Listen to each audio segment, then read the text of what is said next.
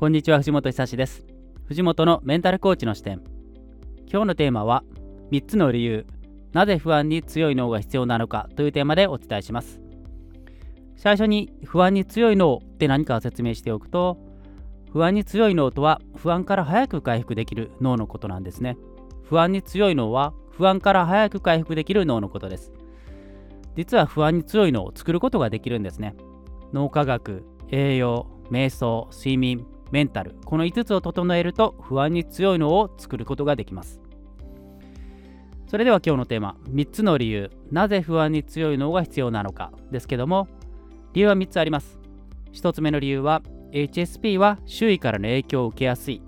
環境感受性が高いというんですけども環境感受性が高いから不安に強いのが必要です。2つ目の理由は不安やストレスが多い社会状況だからです。3つ目の理由は HSP には実は繊細さに影響する遺伝子があったんですね。私もちょっとびっくりしたんですけども HSP の多い日本人は世界でも最も不安感を持ちやすい人種なのかもしれません。この3つの理由順番にお伝えしますね。まず1つ目。HSP は周囲からの影響を受けやすい環境感受性が高いからですね。この放送をお聞きの HSP の皆さん私もそうなんですけどもやっぱりね周りからすごく影響を受けやすいなって実感しますよね。周りの人のあの性格だったりとかあと気分だったりとかあと物音や光いろんな刺激に敏感に反応してしまいがちですよね。実感されてると思います。実はこれもちゃんと研究されていて環境感受性周囲からの影響の受けやすさというのは3つのグループに分かれることが分かっているんですね。どんなグループかというと低感度低い感度のグループ。それから中感度中ぐらいの感度のグループ。そして高感度高い感度のグループ。この高い感度のグループがいわゆる HSP と呼ばれている私たちのことです。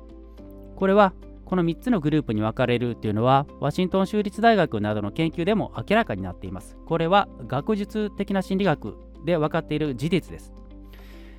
HSP は決して気のせいではないんですよ。ちゃんと高感度のグループがあるというのが研究結果から明らかになっています。この高感度のグループのことを一般的に HSP と呼んでいます。周りからの環境からの影響の受けやすさ環境感受性というんですけどもその研究からも私たち HSP は良い影響も周りから受けやすいし悪い影響も受けやすい。そして不安を感じやすい。他人の感情に敏感に反応する。分かる。周りの環境の変化に繊細に気がつく。そんな特徴があることが分かっています。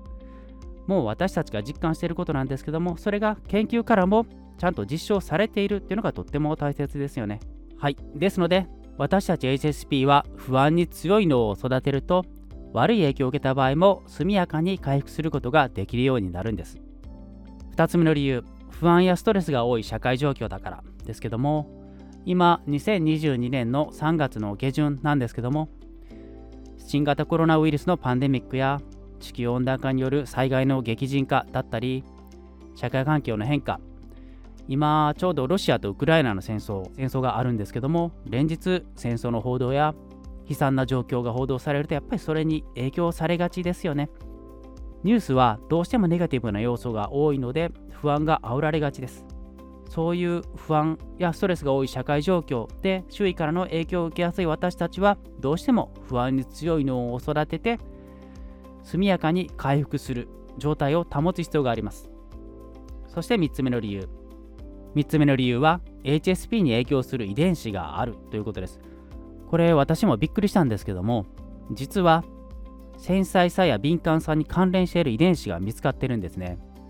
その繊細さや敏感さの遺伝子の有無が周りからの影響の受けやすさに影響してるんです。この遺伝子何かと言いますとセロトニントランスポーター遺伝子の S 型というんですが ちょっと噛みそうですがセロトニントランスポーター遺伝子の S 型です。2種類のセロトニントランスポーター遺伝子があって、ロングの L 型ショートの S 型というのがあります。簡単に説明すると、ロングの L 型はセロトニンを多く作る遺伝子です。ショートの S 型はセロトニンを少なく作る遺伝子です。お分かりのように、セロトニンというのは心の安定や安心感につながる脳内物質です。このセロトニントランスポーター遺伝子の S 型を持つ人の割合は国や民族によって異なるんですけども日本人はこの S 型の保有傾向が欧米人に比べて5割も多いんですね。つまりどういうことかというと私たち日本人 HSP の人はセロトニントランスポーター遺伝子の S 型セロトニンを少なく作る遺伝子を持っているので不安がどうしても大きめなんですね。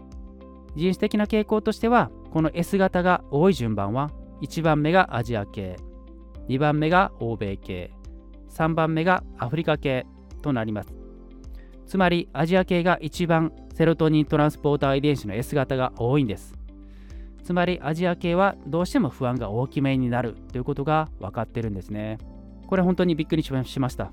セロトニントランスポーターの S 型の遺伝子はそれを持つ比率は民族によって異なっていて日本人は世界で最も不安感を持ちやすい民族なんですね。